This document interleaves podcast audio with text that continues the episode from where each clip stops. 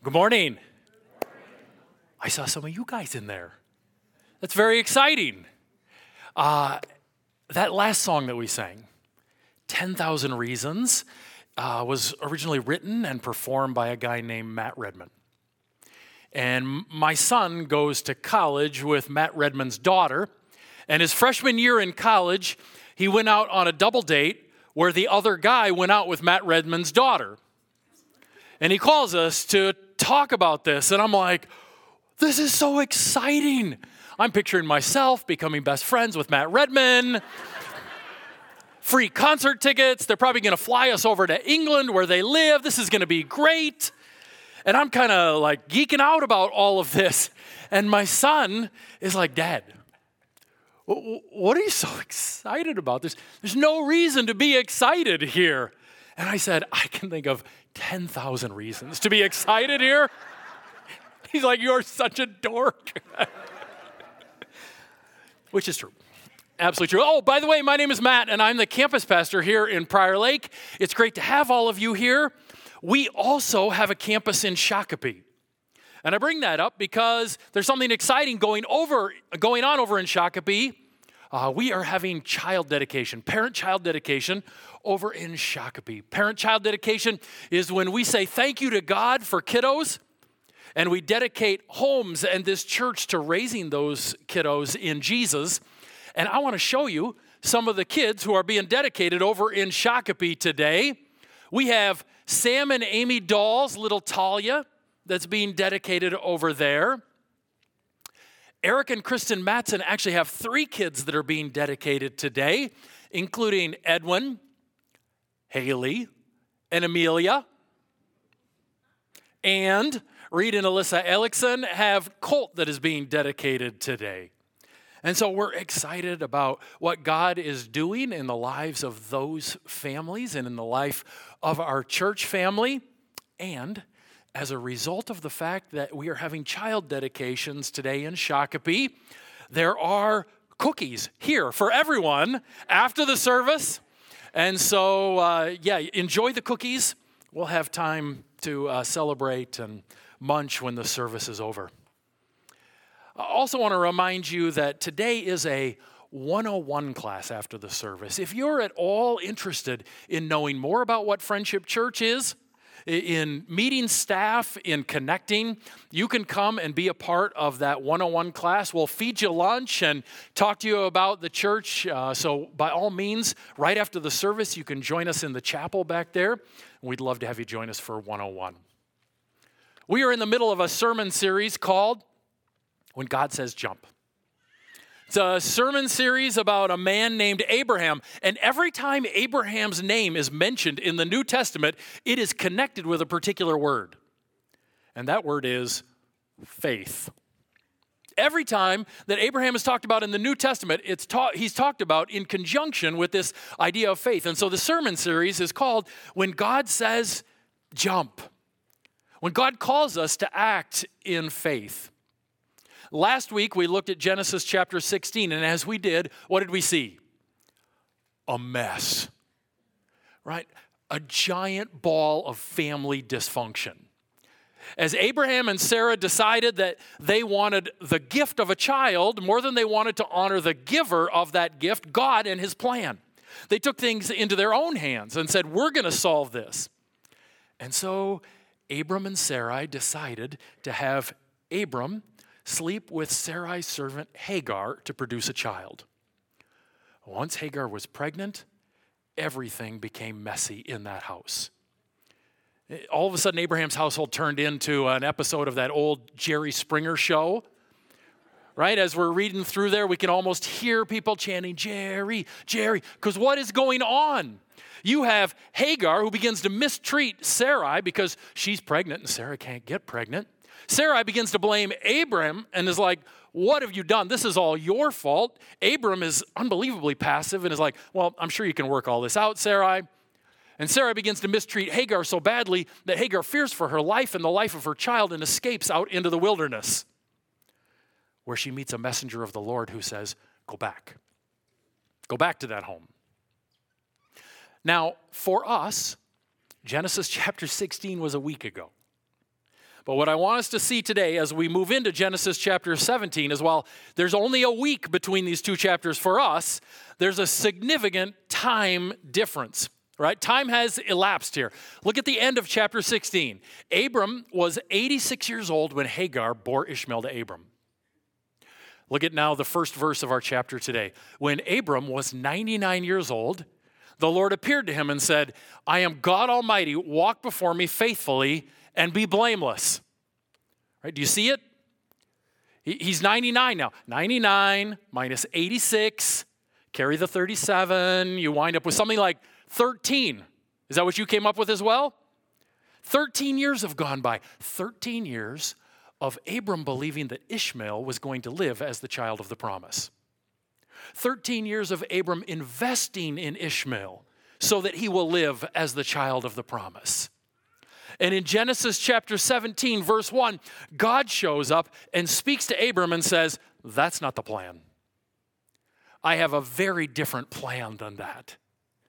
And at the beginning of God talking to Abram, he's going to reaffirm the covenant that he has introduced in Genesis 12, Genesis 13, Genesis 15. He's going to review that covenant in verses 2 through 8, and we're going to see five major promises that are a part of this covenant.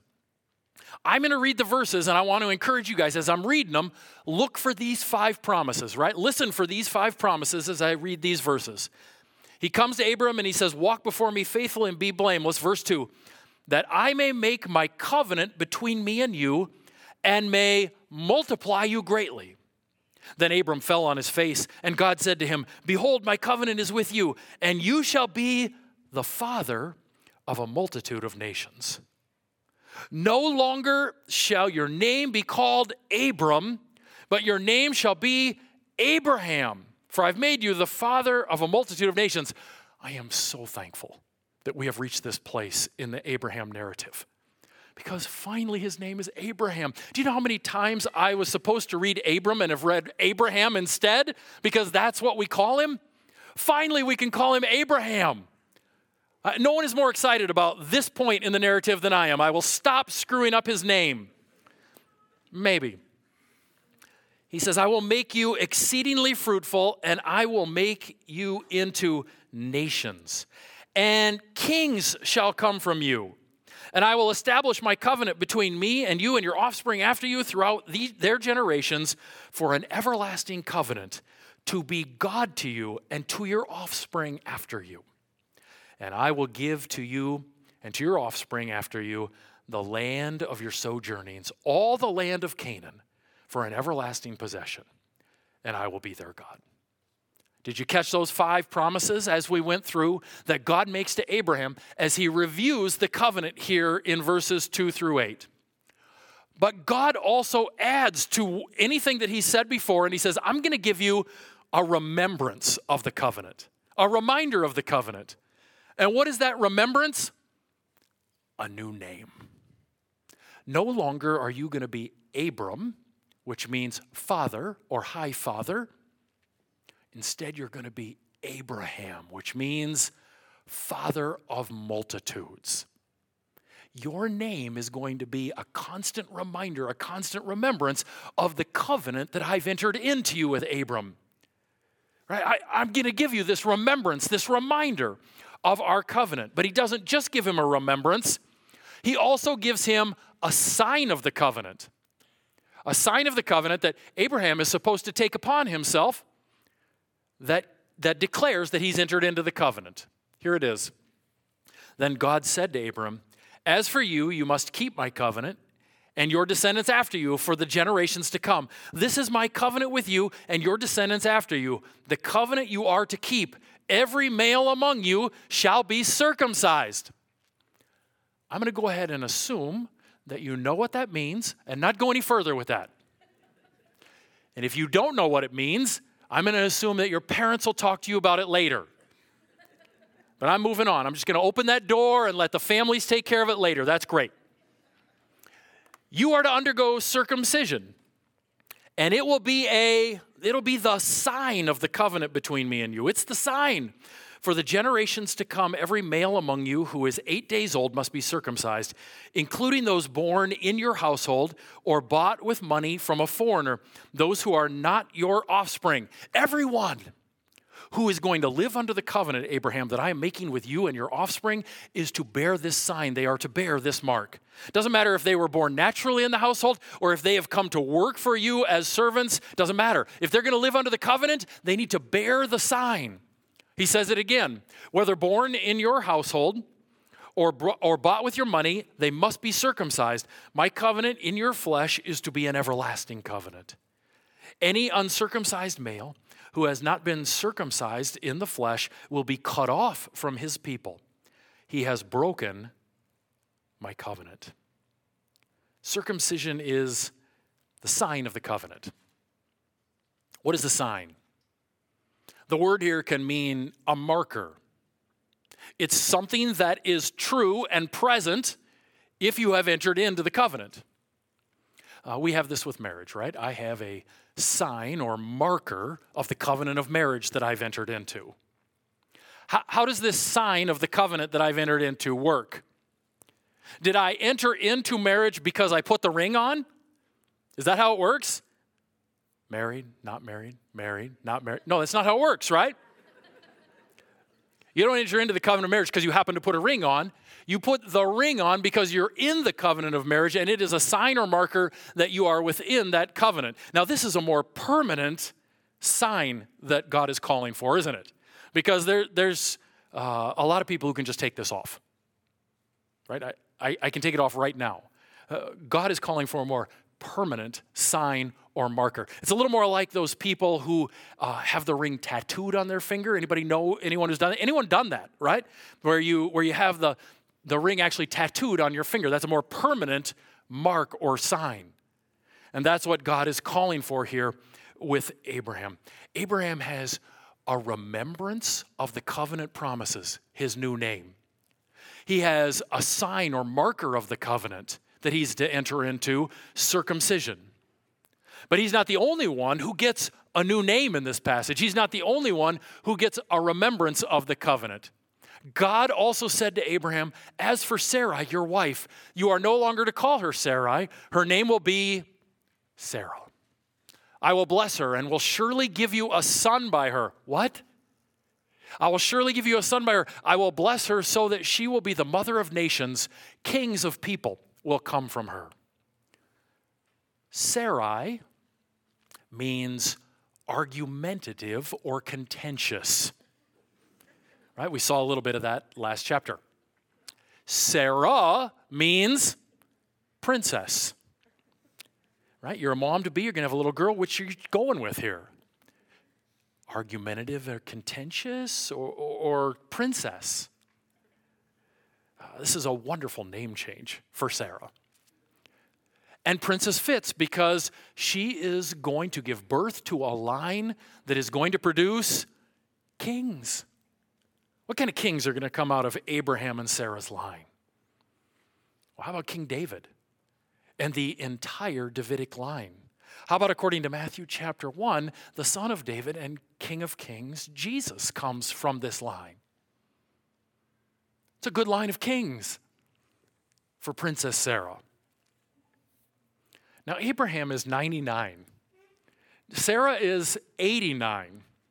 And the thought of them popping a child out at this point is so beyond ludicrous to Abraham that he is going to call upon God to be reasonable in this situation. I'm sure there is another idea that we can think of here, God, because, come on now. Abraham fell face down. He laughed and said to himself, will a son be born to a man 100 years old? Will Sarah bear a child at the age of 90? And Abraham said to God, if only Ishmael may live under your blessing. For the last 13 years, Abraham has assumed that Ishmael will live as the child of the covenant and the child of blessing within this home.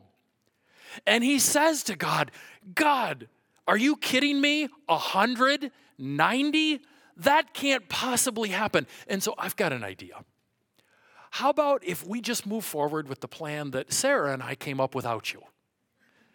Right? Can we just do that, God? The plan that we concocted without any help from you, let's just move forward with that plan, God. What do you think? You think God's going to do that? After all, Abraham says, it's so absurd to think about us at 190 having a kid. 13 years ago, we enacted a different plan because she could no longer bear children. And now you're telling us we're going to have a child? This is so absurd that it's comical. It makes us laugh. Then God said, yes. Well, wait, what? Then God said, yes? What did Abraham ask? Let Ishmael be the one who lives under your blessing. And so for anyone who knows this story, aren't you a little shocked at this response? Is Ishmael going to be the one who lives under the blessing? Then God said, yes. In fact, Ishmael is going to be greatly blessed by God, but he won't be the child of the covenant promise. And so God says, yes, but your wife Sarah will bear a son, and you will call him Isaac. I will establish my covenant with him as an everlasting covenant for his descendants after him. And as for Ishmael, I have heard you. I will surely bless him. I will make him fruitful and will greatly increase his number. He will be the father of 12 rulers, and I will make him into a great nation. This wild donkey of a man, as he was called last week, I'm going to bless him, God says. He's going to become a multitude. But my covenant I will establish with Isaac, whom Sarah will bear to you by this time next year. When he'd finished speaking with Abraham, God went up from him. God will bless Ishmael, as Abraham requested, but it's Isaac who's going to be the child of promise, who's going to be the child of the covenant. What does Isaac mean? He laughed, right? He laughs. And he will be a reminder to Abraham and Sarah and to anyone else who ever reads this story from this point on that our God is a God who can do the impossible to the point that it seems comical. That there are things in life that seem so absurd, all we can do is laugh at the idea of them happening, and yet our God is fully able to do them. Our God is fully able to do them. What does Abraham do now that he's had this conversation with God? He goes and he obeys. At age 99, with a flint knife, he circumcises every male in his household. And he himself is circumcised at age 99. How many males in the household? We've seen hundreds. And so they have a giant circumcision party, which I have to believe was followed by a giant lay around and do nothing party that came immediately afterwards. Whew. After this conversation, from this conversation between God Almighty and Abraham, there are significant truths that we see here that are important for us 4,000 years after this event. As we look at this conversation, there are significant truths that we need to grasp onto, that you need to grasp onto, that I need to grasp onto 4,000 years after these events. The first one is this: God's people bear the mark of the covenant. God's people bear the mark of the covenant. I told you that a ring was a marker or a sign of the covenant of marriage. It's a highly imperfect illustration when we talk about the sign of God's covenant, because I know all kinds of people who are married but don't wear one of these. For some, it's allergies. For others, it's discomfort. For some, they're conscientious objectors about wedding rings, whatever. I know all kinds of people who are married but don't actually wear one of these. But when God talks about the sign or marker for the old covenant, he says everyone is to bear it.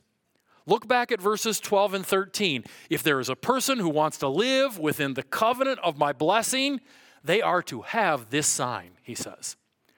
Verse 14, if they don't have this sign, then they're not living within the covenant. Right? God's people bear the mark of the covenant every time.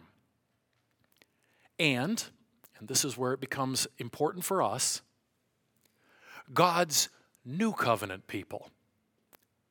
saved by the gospel of Jesus Christ, bear the sign or mark of the covenant every time in their life. Just as the old covenant people, every one of them had the old sign, so God's new covenant people, saved through the gospel, bear every time the covenant sign that God has given to us. What is that sign of the new covenant? If circumcision is the sign of the old covenant, what is the every time marker that can be seen in a person when it comes to the new covenant? Oh, there have been all sorts of things proposed here. Some indicate, there's a few who are like, it's still circumcision. Others say it's speaking in tongues. Others say it's baptism. I think the New Testament gives us a better answer than any of those for what the sign or marker is that is present in every believer's life that tells us, hey, they're a part of the covenant. And I think what the New Testament teaches is the mark of the new covenant is love. By this, everyone will know that you are my disciples, if you love one another. What is the marker that identifies us as a part of the new covenant community? What is that outward marker that helps people to know that we are Jesus followers, that we've entered into the new covenant? It's love, right? It's love. 1 John chapter 2, verse 10. Anyone who loves their brother and sister lives in the light, and there is nothing in them to make them stumble. What is that outward marker in a person's life that indicates that they've entered into the new covenant, have a relationship with God, and are living in the light? It's love. 1 John chapter 4, verse 20. Whoever claims to love God, yet hates a brother or sister, is a liar. For whoever does not love their brother and sister whom they have seen cannot love God whom they have not seen. What is it that is absent from a person's life? Even though they claim that they love God, what is it that's absent from a person's life that says, wait a minute, you don't have the marker. You don't have the sign. It's love, right? Love is the marker, the sign that a person has entered into the new covenant. I love the way Galatians 5:7 puts such a fine point on this. Galatians 5:6, For in Christ Jesus, neither circumcision nor uncircumcision has any value. Notice what Paul's saying here. Within the new covenant, the old covenant sign and marker is of no value whatsoever. What is of value? The new covenant sign or marker. And what is that? The only thing that counts is faith expressing itself through love.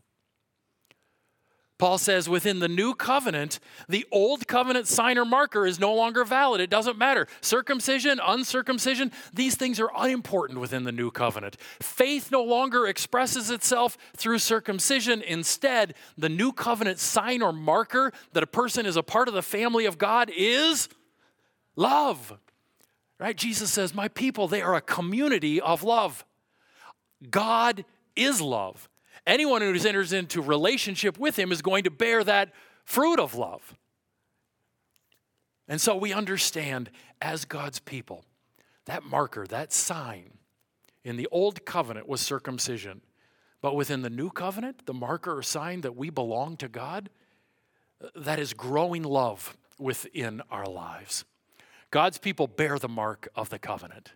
Truth number two that we see within this passage. Oh, you guys didn't see that third one, did you? Oh, man.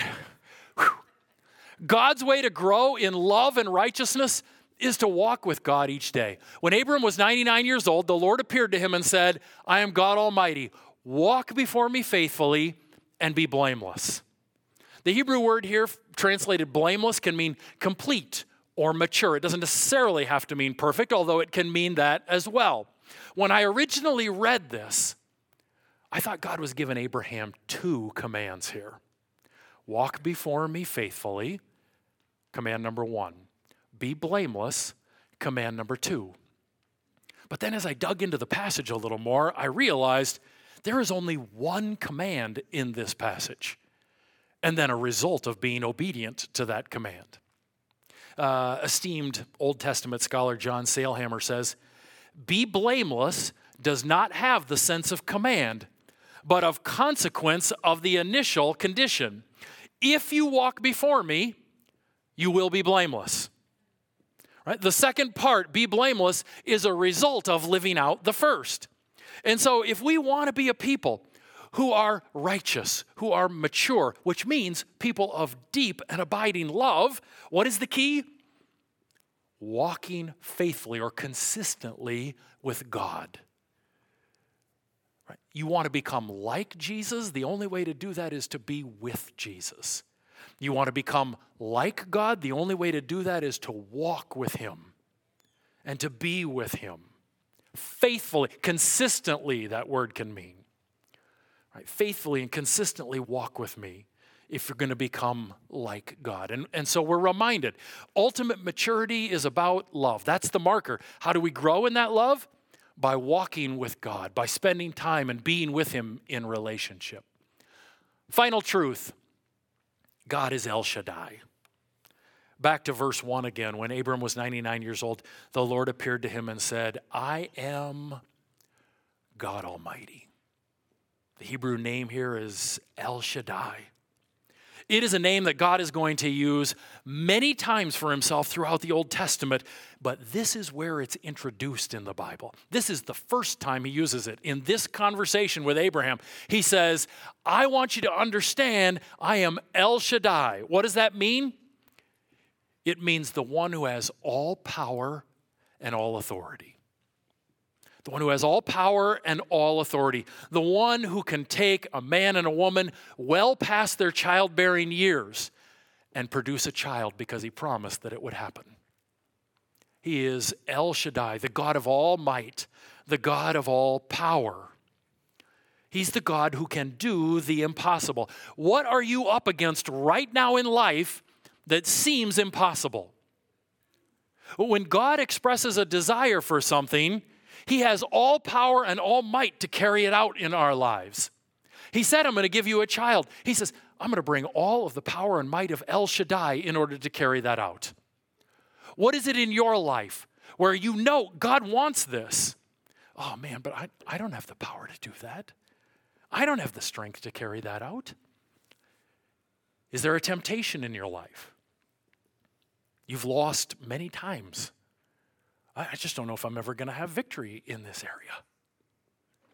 But you know that God has said in places like 1 Corinthians 10:13, there is no temptation that has to overcome you.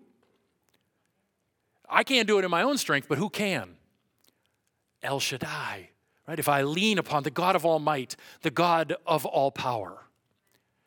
Maybe my heart is hurt and damaged, and I say, am I ever going to have a soft heart again? Is there ever going to be healing here? Who can do it? El Shaddai, the God of all power, the God of all might. Maybe there's a relationship that seems broken. And I say, God, I don't see how I can ever possibly forgive them for what they have done. No, you can't. But who can? Right? El Shaddai at work in and through you, the God of all power and the God of all might, can bring about that forgiveness and that healing that is needed. What is it that you look at in your life that seems impossible? You know God wants it. It seems impossible by your own strength and your own power. If God has promised it, He's got the power and strength to fulfill it. And that is precisely what He does for Abraham and Sarah. No longer Abram and Sarai, now reminded, I will come through. You will be the parents of a multitude. El Shaddai can do it. When we come before this table, week in and week out, we celebrate El Shaddai, the God of all power and all might, who enacted His salvation in our lives. Now, I was lost. I was hopeless. I had no way to get into relationship with God on my own. It was beyond any hope that I could see, and yet, through what He did in the work of Jesus Christ, El Shaddai worked with power and might that are miraculous in order to bring us into His family and to make us a part of His kingdom. We celebrate that at this table. As we take the bread that represents Jesus' body, and the cup that represents His shed blood, we are celebrating the power and might of El Shaddai to bring salvation into our lives. Seemed so hopeless, seemed beyond anyone's ability, but it's never beyond the ability of the God of all might and the God of all power. Let me pray for us. And when I'm done praying, you guys, there'll be a little music and we're going to sing a song and worship God in song. And whenever you're ready, you can make your way to the four tables in the corners and then bring those elements back to your seats, and I'll lead us in the taking of those elements. Father, we are so thankful. You are El Shaddai, the God of all might, the God of all power, the God of all authority. And we are thankful that when you make a promise, you can fulfill it. We know you will. We know that the things you want, you have the power and supply in order to bring them about. And we trust in you for all of the promises that are rightfully ours. In Jesus' name, amen.